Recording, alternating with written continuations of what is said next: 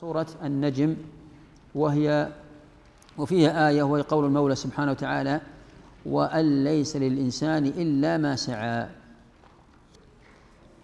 آه، كل إنسان له عمله الحسن عمله الحسن وعمله السيء. وكل إنسان يجازى آه، بعمله ويجزى عليه يجزى عليه ويجازى به. وهذه الآية صريحة آه، يعني هذه الآية صريحة بأن الإنسان يجازى بعمله. و استدل بعض بعض أهل العلم على هذه الآية أن الإنسان لا ينتفع بعمل غيره. ليس له إلا عمله. هذه استدل بها بعض أهل العلم بأن الإنسان لا ينتفع إلا بعمله ولا ينتفع بعمل غيره أبدا.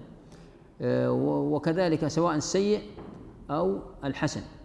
والصحيح أن هذه الآية ليس فيها دلالة مفهوم يعني ليس فيها دلالة مفهوم الإنسان فقط يستفيد من عمله أو يعمل بعمله دون عمل غيره لا. لأن هذه الآية صريحة أن الإنسان يست... أن الإنسان ينتفع بعمله ولم تصرح بأنه لا ينتفع بعمل غيره. هي صريحة ونص بأن الإنسان ينتفع بعمل غيره. أما أن ينتفع بعمل غيره فهناك نصوص أخرى. هناك نصوص أخرى أنه يستفيد من أو ينتفع بقرب بالقرب التي تقدم له من غيره. القرب التي تقدم له كالصدقات مثلا والأضاحي والحج. لو أن الإنسان حج عن شخص متوفى أو تصدق عنه أو مثلا ضحى عنه أو دعا له هل يصل؟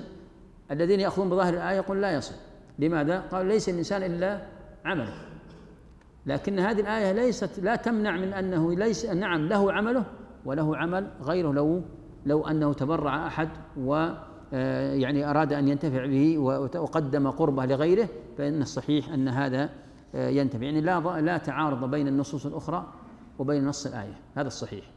وأنها ليس لها آه، يعني مفهوم في ظاهرها أنها تمنع غيرها لأنها هي نص بأن الإنسان يستفيد من عمل غيره ولا مانع من أن أيضا ينتفع بالأعمال التي تأتي من غيره كالدعاء من الأبناء لآبائهم كالصدقات وغير ذلك.